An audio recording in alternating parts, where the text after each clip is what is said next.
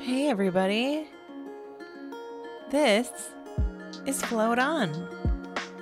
This podcast gives you guidance and insight in seeing more beauty along the river ride that is life.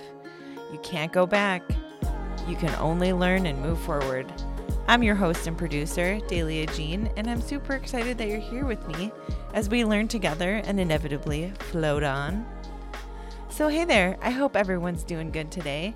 Today's episode centers around the signs of seeing toxic, abusive relationship traits and how to really overcome it as a survivor. My guest today is super special. Her name is Marissa Faye Cohen. She's an award winning and best selling author of Breaking Through the Silence series.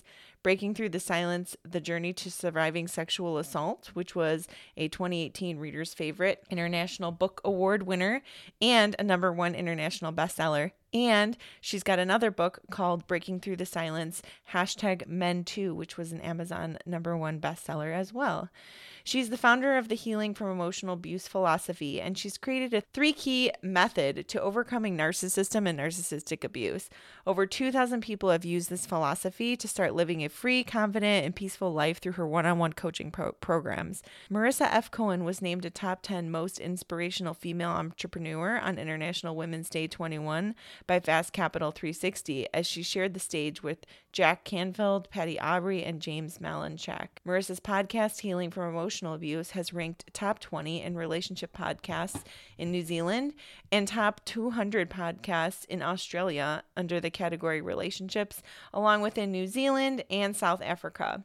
So I am so excited for you guys to hear this talk with Marissa. She just has so much good stuff to say about relationships. And, you know, even if you feel like you've never been in a toxic relationship, you might be surprised and learn something new here today as we talk about some of the signs and the traits of what this really means to be interacting with a toxic person or someone who's narcissistic or abusive. So I'm just pumped and I think we should just jump right into the conversation. So here is me chatting with Marissa. So here we are today with my guest, Marissa Cohen. Did I say that right? Yeah, Cohen, Cohen. Or Cohen? Mm-hmm. Okay. We're here with Marissa Cohen today, and I'm so excited to have her. She is totally awesome. We're going to talk about um, all of the awesome stuff that she's doing in her life, coming from struggles and hardships and everything. And she's just, she's doing such amazing things for other people. So, hi, Marissa. How are you? I'm great. Thank you. How are you? Good. I'm so, so excited to have you here. And I'm, I just know that this is going to be like such a great conversation for my listeners to pull great stuff from for their lives. So I'm I'm super glad that you're here and going to be spending time with us today. Thank you. Oh, of course. Thank you for having me. And I, I hope I'm helpful. oh my gosh, I know it. I just know you're going to be awesome. So, why don't we just dive right in? I'm going to have you tell us a little bit about some of the important moments in your life where you kind of realized that you were a lifelong learner and maybe what led you to that point. Sure. So, um, when I was 19, I was in an abusive relationship. And that's pretty much what started off my journey, right? So I was struggling through trying to figure out what love was because I came from such a, a happy household that was put together and we were functional and loving. And then on the other side of my life, in my romantic life, I was trying to figure out why it didn't feel right, why everything that I said was stupid or everything I did was stupid, and just kind of trying to figure out why that was disconnected. And Gosh, that's a that's interesting because I was thinking the other day too. Like I come from a family where my parents were divorced early on, and I didn't have the best support. So it'll be interesting to hear like how you made that connection because you always think, oh well, if I grew up you know, and I had this or if I had that, I wouldn't have ended up in this situation. And here you are now, total opposite upbringing. And yet you're like, I got to figure out how to make this connection. Like, why are things weird? Tell me about it. That sounds really interesting. So it's it's funny that you mentioned that because a lot of people say that, you know, oh well, if you come from a, a broken home, mm-hmm. you're more likely to be in an abusive relationship. And that's true to a point. For yeah. me, I think a lot of my influence in what I perceived as a, a good romantic relationship came from movies. Now, movies okay. about real, legit, healthy relationships would be super boring, right? It'd be two people sitting on the couch watching TV for like 10 hours a day. but that's not what we see in movies. We perceived happy relationships as struggle and fighting and arguments and a little bit of chaos, right? And then mm-hmm. eventually in the end it all comes together and it it's healthy and beautiful and wonderful. That's not true. You know? Yeah. Yeah, it's not accurate. So did you have did you your parents were married when you grew up? Yep, my parents. And you felt like you had like a good upbringing? Yeah, my parents were always kissing in front of me and not like oh. not like, you know. Yeah, yeah. Gross, but, but, they showed love. They, they were loving love. and they were supportive of each other and kind and my little brother and I grew up and were best friends. Like it was just never an issue in the household about dysfunctional love or yeah. um chaotic love, right? Right. just very very yeah. Boring. So so then fast forward you're 19, you're in this relationship and you start questioning like like why are things not adding up and it didn't even really occur to me at that point that what was happening wasn't right i just didn't understand how it went from a great relationship at the very mm-hmm. beginning, right? Because abuse doesn't start yeah. off by being punched in the face. Right, right. You wouldn't yeah. stay, you know? So it, it yeah. started off kind and thoughtful and charming and loving. And we went on dates to these really nice sushi restaurants. And we walked on the beach at night and he held my hand. And then all of a sudden it was like a, a switch flipped and then it started mm. downward spiraling really fast and that's what had me confused because i just really wanted my loving kind compassionate yeah. boyfriend back and instead i was getting this person who was always demeaning me in front of people always telling me how stupid i was and i was never going to amount to anything and i wasn't worthy of love and my my favorite of all time was that i was lucky to have him because nobody else would put up with me yeah. How long how long were you guys together until that really started to go in that direction? Ooh, so we started dating the beginning of October and um, officially started being my boyfriend girlfriend thing the end of October. And I mm-hmm. want to say by January it had hit like my my rock bottom. So from wow, so October, it was pretty quick, very fast. It was crazy. I didn't even see it coming, and then I couldn't figure out what was wrong for months. How long did you stay? Um, so we were together until March and then we broke up and then we were on and off again until the December next. So it was a yeah. little over a year altogether. Yeah, which is tough because, you know, that type of person, while they're so good at telling you that you're the lucky one, they're also really good at reminding you that, you know, if you leave, you're going to be sorry and all this stuff, right? And they mm-hmm. actually kind of get in your head. I've been in a relationship like that before, and you have these moments of like clarity where you know something's not right. And then you're so busy being caught up in that emotional turmoil. It's that constant bubbling over of like his emotions and your emotions or your partner, whoever, you know, and, and you're you're constantly on like cleanup crew so you're distracted. You're not able to think about what is right, wrong for you, what you need. Right. You know? The way you put it, emotional turmoil. That's brutal. Yeah. Because it's true.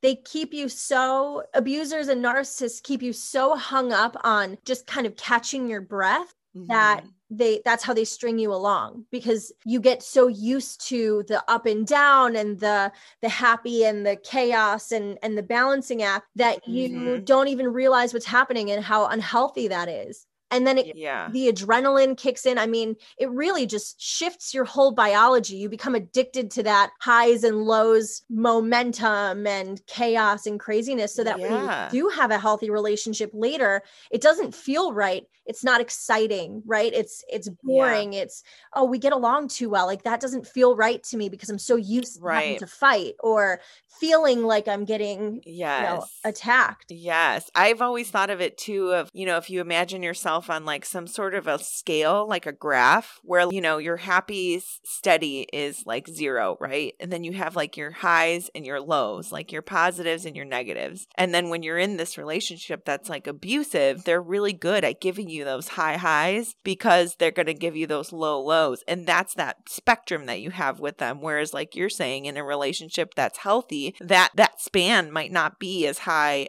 or low. It's a little bit closer to baseline in both directions. And then that's where you feel that absence of like, am I not having like this thrill, which isn't really it's it's abuse you Right. know but you you think of it that way somehow you just like get caught up in that where it's like that extreme i would die for you i would do anything for you type mentality is what they kind of demand and sort of suck you into and it's just it's so hard i know you have a book called breaking through the silence correct Correct. I actually have two books in that series. One is called Breaking Through the Silence, this the journey to surviving sexual assault, which is my stories mixed with 19 other survivors and 18 Wow. uh, professionals in several fields to basically create a manual for survivors, how they can get help, how they can feel relatable to know they're not alone. And then a second one, Breaking Through the Silence, hashtag men too, because I feel like men oh i love that Thank you. I feel like the Me Too movement missed men. And when men tried to get involved, they yeah kind of got pushed to the side. And that wasn't Mhm. fair because we're one and they're dismissed right. Right. And emotional abuse can come from a woman too. You know, it, it can it can come from anybody and it's all just about the relationship that you're in, whoever it is, your partner, your girlfriend, your boyfriend, it doesn't matter.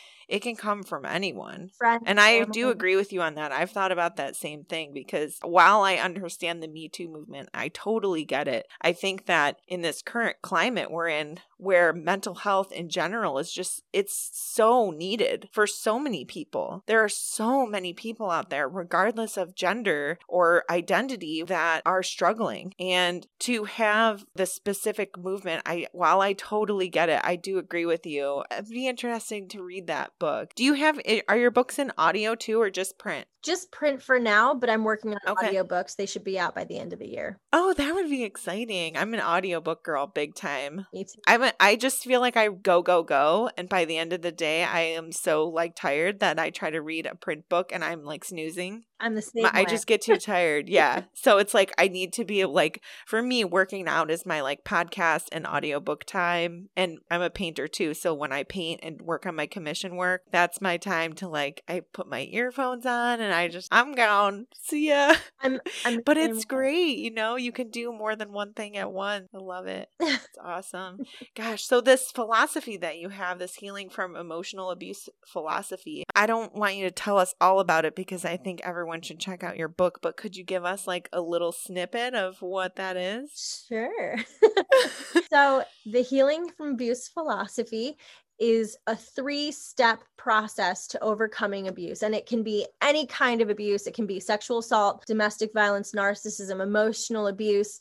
Anything you've experienced, as long as you hit these three keys and they're working in in conjunction with each other, uh, okay. you- So it's not necessarily a step by step. It's like here's three pillars that you need to kind of address. right. But they do they do have to go in an order, or else it's Oh, okay. confusing. So the first thing you have to do, according to my healing from emotional abuse philosophy, is to release. And you can release in a lot of different ways. It can be talking about your abuse, forgiving yourself, forgiving your abuser. It can be writing a book about it, whatever you need to do, going to therapy to help you release and get that heaviness off your chest. Not to interrupt your steps, but I'm kind of curious about your release during this. So you were in this relationship, right? And did you break it off or did he? I did. I did Good. every time. it was it was always Every time. good. No, seriously, that's so good for you because it's that strength of knowing this isn't right. And even though you guys were on and off, you still never lost sight of this is not right. So you you break it off finally, right? You're done with him. I'm breaking. I break it off finally, like the last, last straw. Can I curse on here or is that not okay? Yeah, Okay. sure. So I actually uprooted my life and moved to Israel across the ocean because I couldn't You take did? it anymore. And um, I needed to be away. I was still, How old were you? Were you 19 still? I had Or just 20. turned 20. Oh my gosh, girl, I moved away when I was 22. I think we were meant to meet. I packed up my car and dipped. I moved down to Charleston, South Carolina from Cleveland and literally just took whatever fit in my car, That's dipped out. awesome. I packed two duffel bags on October 3rd on your birthday. Oh my Just on a gosh, shut up. Oh my gosh. We I think we need to have like life talks forever and just sort all this out. Maybe we're like super connected and long lost soul sisters or something. Oh my God, that'd be There's- awesome. Yes, let's There's do it. too many signs.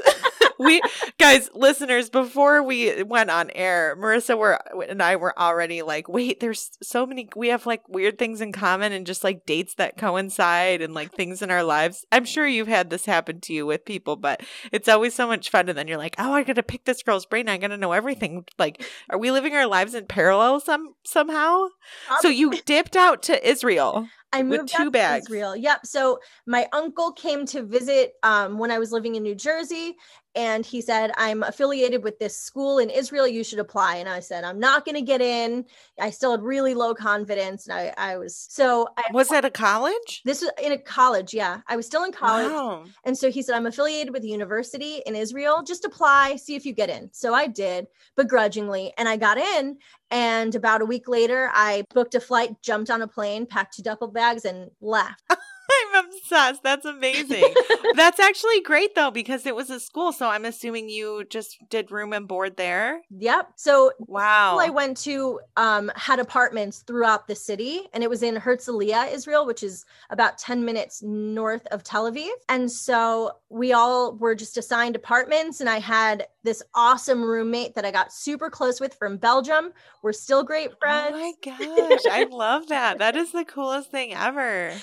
Was it super healing being away then? Yeah. After leaving your ex? So we were still together for about two months while I was there. Um, wow. We would talk all the time uh, on the phone and he would call and check in constantly. He just needed to have control over what what, what I was yeah. doing. And if I went yeah. out with girlfriends or with guy friends, he had something nasty to say about it. It was all about demeaning me enough that I wouldn't let him go. And so finally, I was having I was on my way to a club with my Belgian roommate and her friend, and her friend took my phone read his messages and was like, "Girl, just tell him to suck your dick and get out." And so and that was it and so i it like took me about five minutes to process what she said.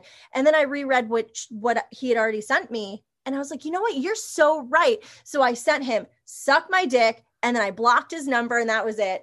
Oh my gosh that had to have been the most empowering thing though it was so scary at first because I was used to him slapping back or whatever it's called, jabbing back. Yeah. And yeah, yeah. And I was so. But, but you were far away. I was so you far were away. safe. I was safe, but it didn't feel that way because he still had so much control over me. I mean, he was yeah. calling me nonstop. He was texting me all the time, always checking in to see what I was doing. And it's not like he didn't have my phone number. You know, right. Like all he had to do was take his brother's phone and call me, but he didn't. He never did.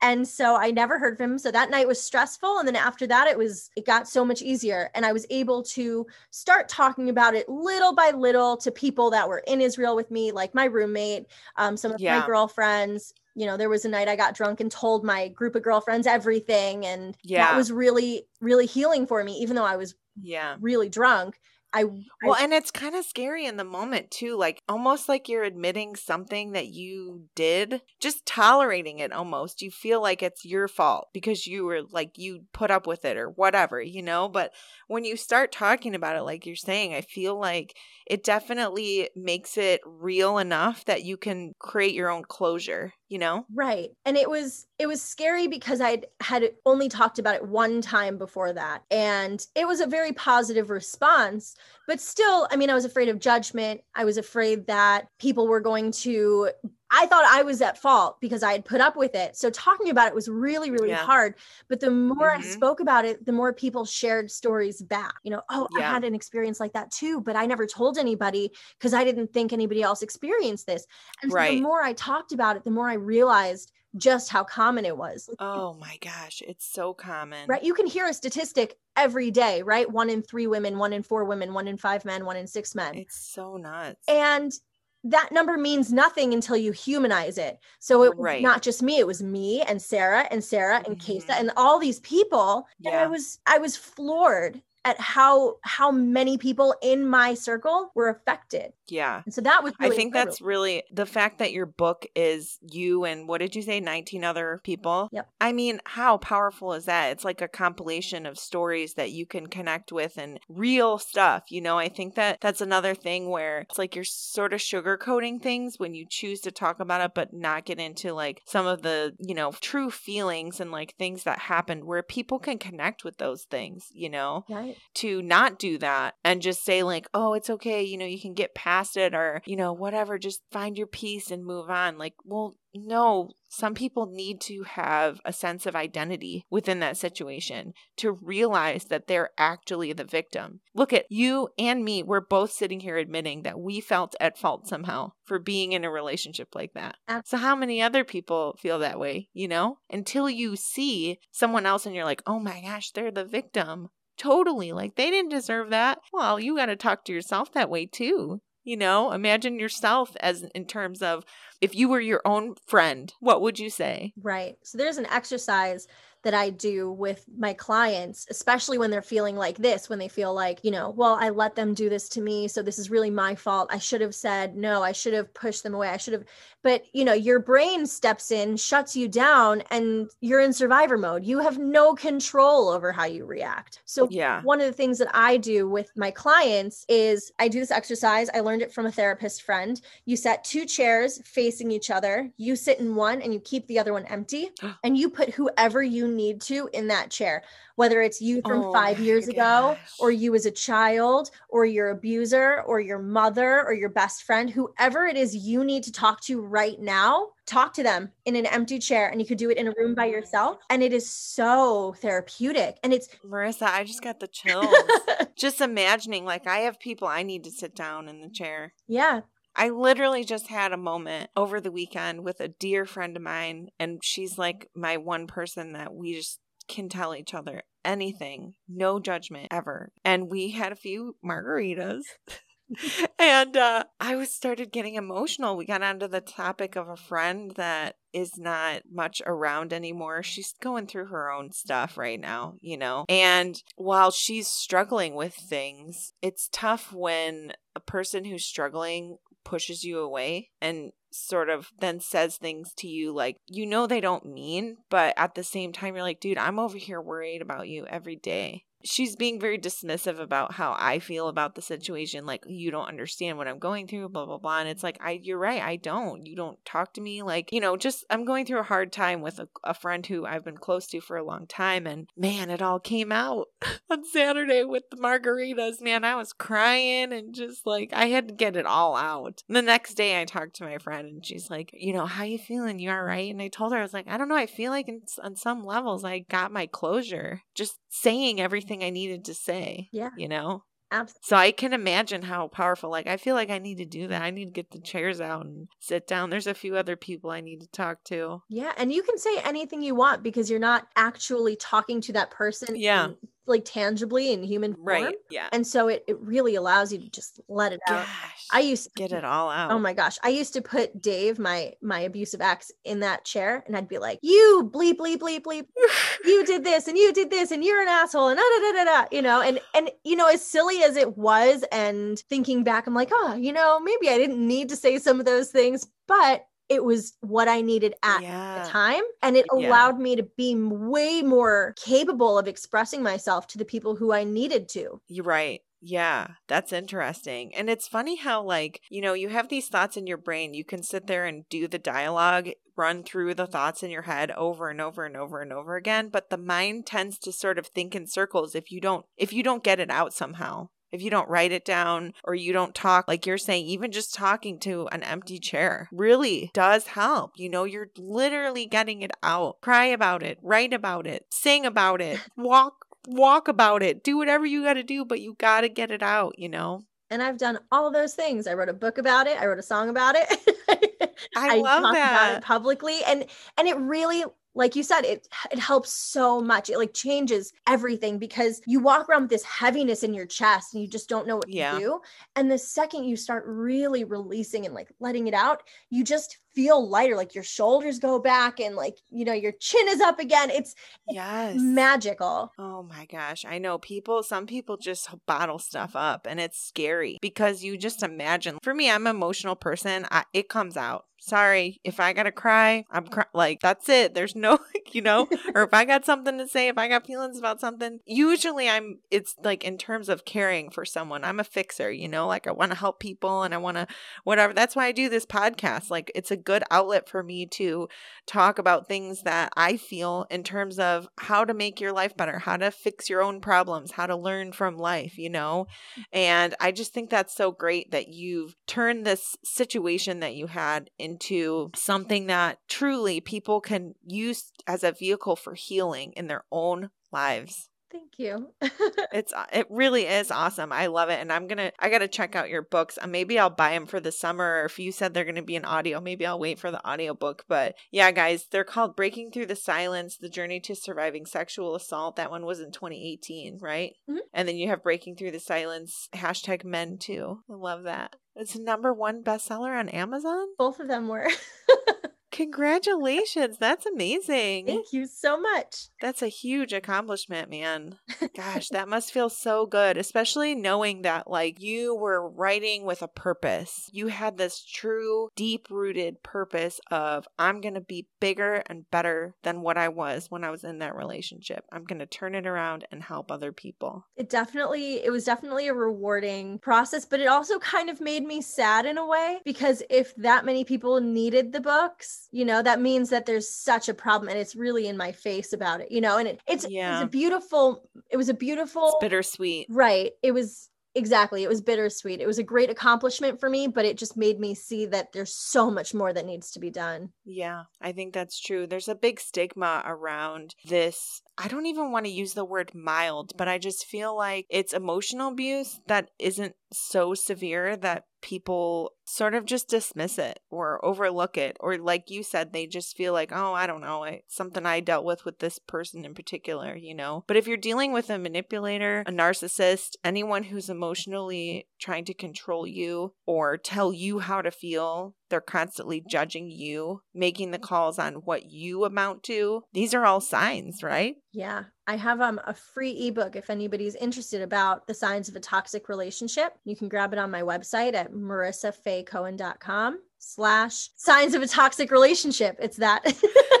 oh yeah, you have it and you have it linked in the show notes too. I'll have it in the show notes. You've got it. marissafaycohen.com slash signs of a toxic relationship with dashes in between. Yep. Yeah, that's great. It's definitely uh, something that I think we all need to almost like if you think you're in a good relationship, double check. Like literally everybody should be aware of these signs of a toxic relationship because like you said, it started out great and then it took a turn. And and you were, see it you know. Yeah, you didn't see it coming and you had spent so much time growing up in a in a way emotionally where everything just kind of worked naturally and then all of a sudden you're like wait what is the deal? Like what's going on? How do i fix this? You know and all these questions start coming up. It can get really scary and then before you know it you're not sleeping you're anxious all the time your eating patterns change you physically start suffering from stress. Yeah. I've been through that. Like there was one point i was going through some stuff in my life and i was in the emergency room. I thought i was having a heart attack.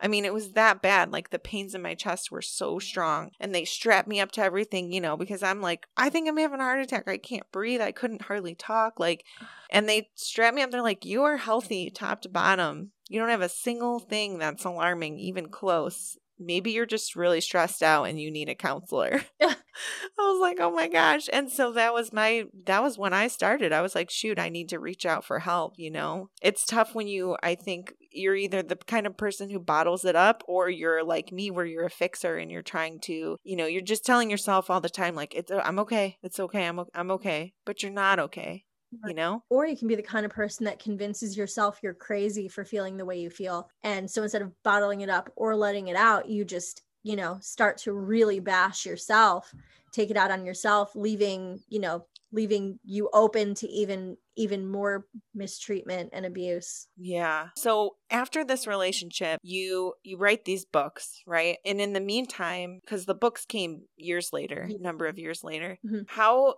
how do you feel like you learned from this relationship and did you date soon after or do you felt like you were super guarded? I was so I there's there's two real main ways that you react to abuse, right? You either go balls to the wall like trying to resolve it yourself or you mm-hmm. totally withdraw. I mean there's also gray area in the middle, but generally yeah. one of those two. After my abusive relationship, he also sexually assaulted me and that was my first experience with that. So I left feeling like there was this big just empty hole in my stomach and i can't explain it out better than that. Like i just felt empty and i felt like i got shot with a cannonball like a cartoon through the stomach. Yeah. And so i thought because it was my first experience that that was normal and that you know after sex you just kind of feel that way. And like the more time the more times you have sex and the more people you have sex with will fill that void. And so yeah. i went down the promiscuous path where i wasn't just you know jumping into bed with every guy i saw but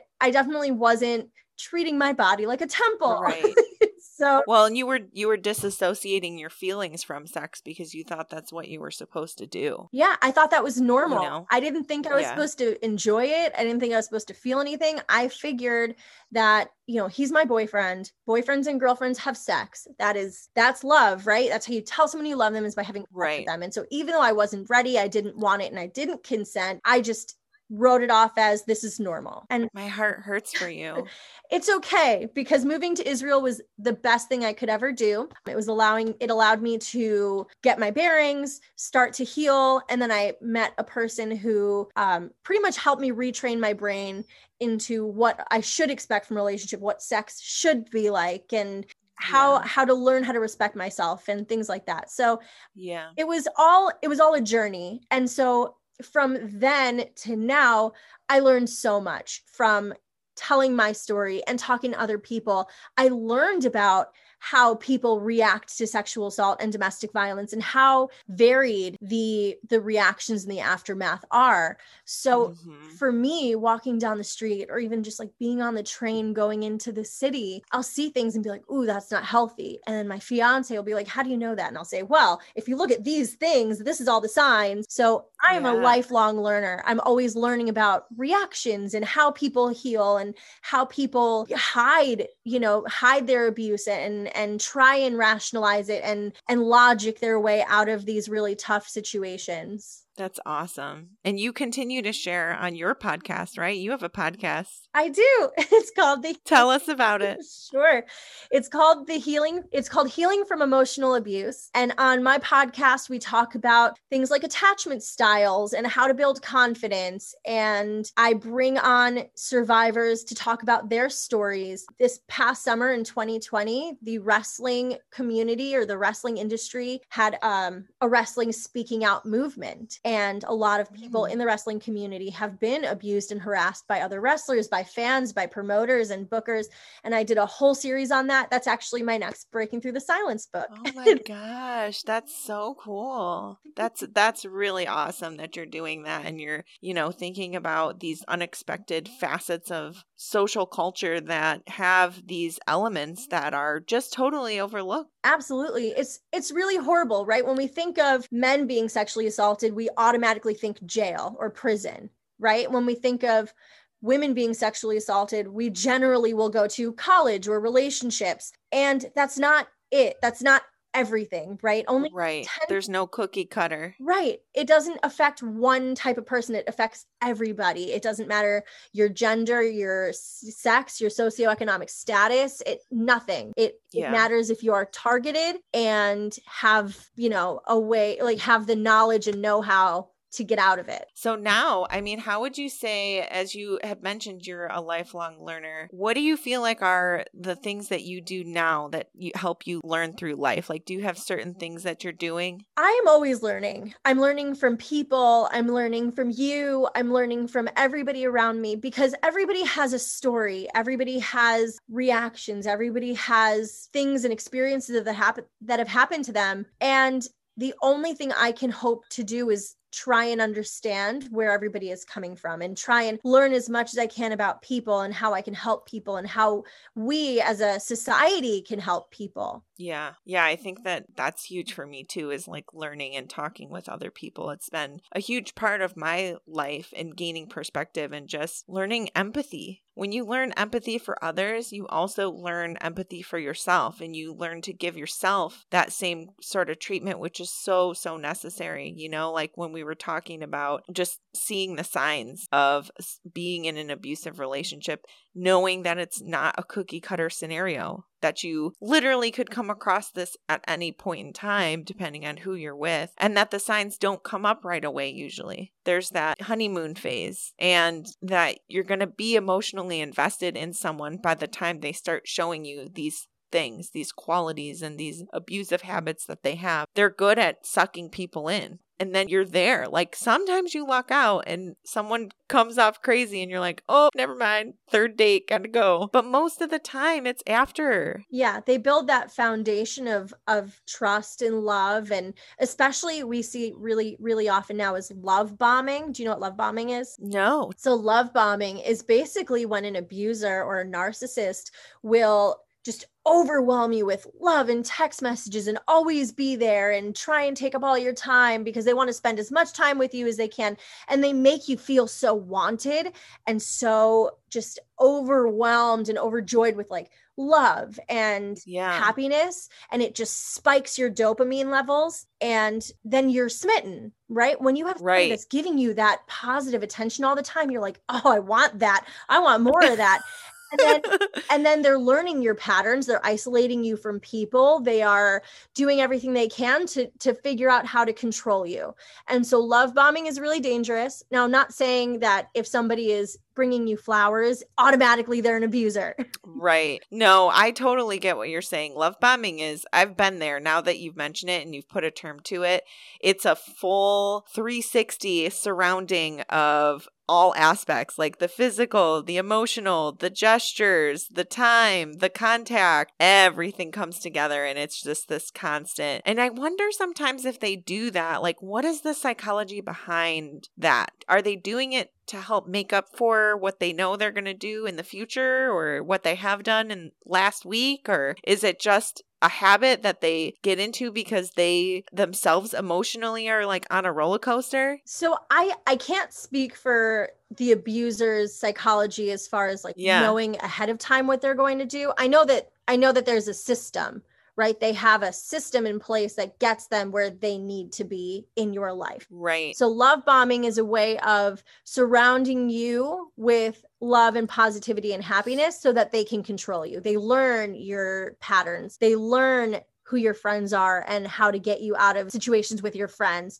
They learn what makes you tick right? They figure out everything about you that they need to know. So if I was, let's say, having a fight with my mom, okay, and I was being love bombed by a boyfriend, they would immediately take my side and be like, "Oh, your mom, your mom's really nasty to you, isn't she? I would never treat you like that. Here, let me buy you dinner. Let's talk about that." And and just be really like cling on to that to try and isolate yeah. you from your parent. Or it's really all about learning patterns and learning yeah. how to remove other people and stimuli from your circle. Yes, gosh. And I think it's important to note too that if you're feeling this way, if you feel like you're connecting and you're like, "Oh man, what am I in a toxic relationship?" Relationship, it's important to note that the way you experience your emotions is actually different than the way someone like that experiences their emotions. To them, emotions are currency. They are pow- they are a trade on power, and they are using those emotions to control you, like what Marissa's saying. It's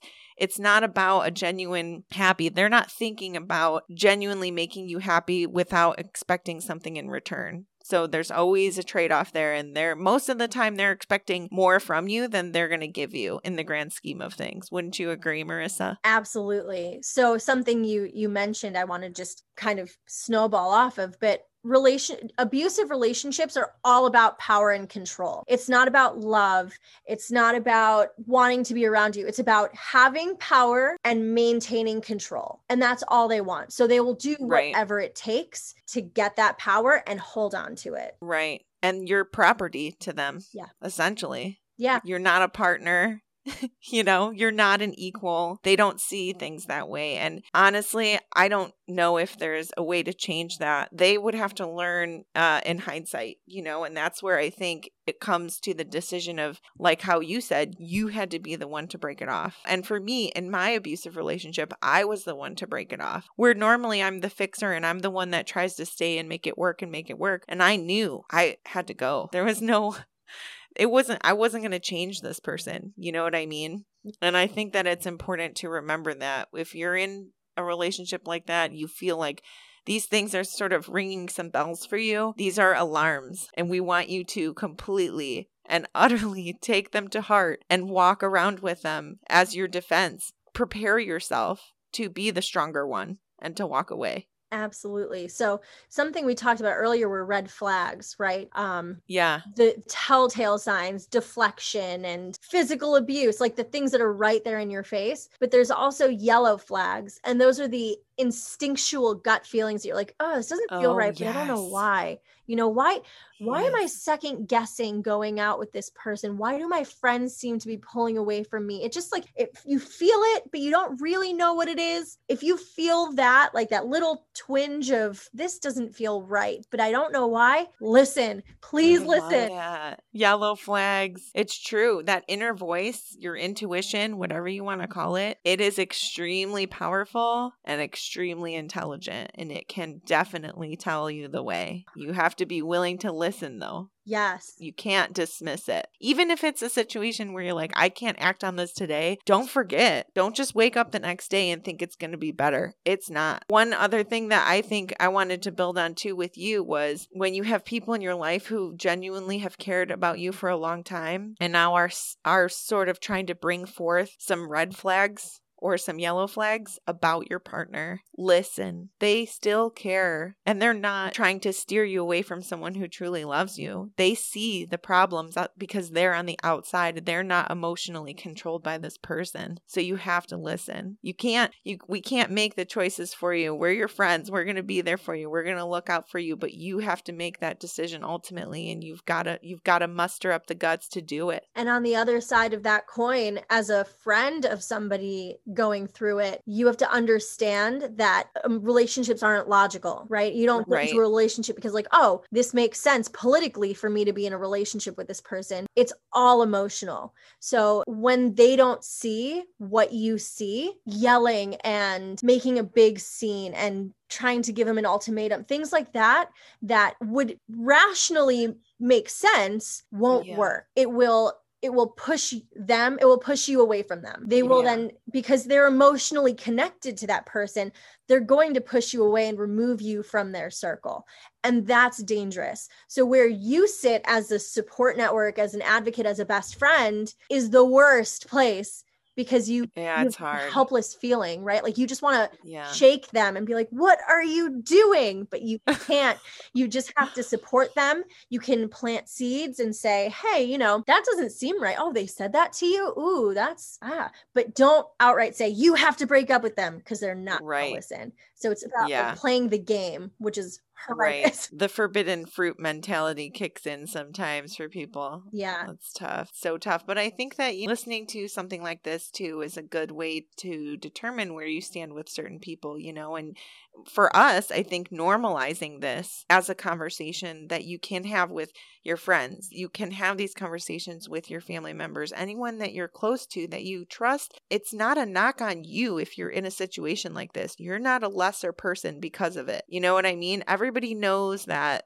this is a situation that you're in not by choice and now you're emotionally involved and and so it's that journey of how do you get out of it how do you become that stronger person so that you can walk away absolutely it's tough so marissa for anyone out there who is maybe dealing with struggles and connecting with some of what we've talked about here which was you know basically just toxic and abusive relationships, what would be some valuable advice? I feel like you've given so much, but if you had to pick out some heavy hitter, strong, big concepts that you want to share, what would you what would you give them? So, something that that I feel really strongly about is we as survivors don't get into this spot where we are alone, right? We have been brought to where we are by somebody else. Somebody else impacted our lives in such a horrible way that we feel victimized by them or we feel like we're less of a person or we're unworthy or useless whatever whatever the verbiage is that they relayed to you so you can't expect to get out of it by yourself right Yeah. we we are humans, we're social creatures, and we need each other. And so, for anybody out there who has experienced domestic violence, emotional abuse, narcissism, or sexual assault, know that you're not alone and seek somebody out. It doesn't have to be a therapist, it can be a coach. I'm a healing coach. It can be best friends, it can be changing the group of people that you surround yourself with to healthy people. But you're not alone, and nobody expects you to overcome this alone. I sure as heck didn't overcome this alone. I had a ton of help. I had my family and I had amazing friends. And if I did not have that, if I tried to go this route, this path, this journey by myself, I would, I might have, I might have not made it. Yeah, and sometimes you can continue into cycling through bad relationships. You know, you can move from one to the next because you, believe it or not, if you're not willing to do the work on yourself as a survivor, you can very easily fall into the trap of being attracted by someone who is similar in their mannerisms and their emotional processing and how they act. And then before you know it, you're in another relationship that's toxic or abusive, you know, which is really scary. So I think it is important to understand where you are, acknowledge that you're a survivor, acknowledge where you are, and that you need to learn these signs so that you can defend yourself. And also, like you said, processing and releasing what you've been through. It's so important. Right. I love it. Marissa, it's been so much fun talking with you. And, you know, for anyone listening, you're going to have to just check out her books for the other two pillars of her of her her philosophy because we want you to check them out and and we think that you should. And her podcast. I'm sure you share more on your podcast too, right? I do. I go into all this stuff on my podcast as well. I love it, which I'm going to check out just because I've I feel like I'm a survivor too and I think it's really, you know, valuable for me as well. So, Marissa, thank you so so much for being here. Thank you for having me and I hope to get you on my podcast next. Oh yeah, let's do it. That would be so fun. Awesome. Thank you again. Of course. Gosh, guys, I just have to say how completely powerful that conversation was. And if you're somehow connecting or feeling connected to some of the conversation that we had, um, or maybe you are in a full sense of alarm right now because you're realizing, like, whoa, something's going on in my own life, please know that you're not alone and that you can reach out to me directly. You can reach out to Marissa directly. All of our social media accounts are linked in the show notes. Um, I may not know you personally, but I'll be there for you and kind of help direct you to what you may need and want.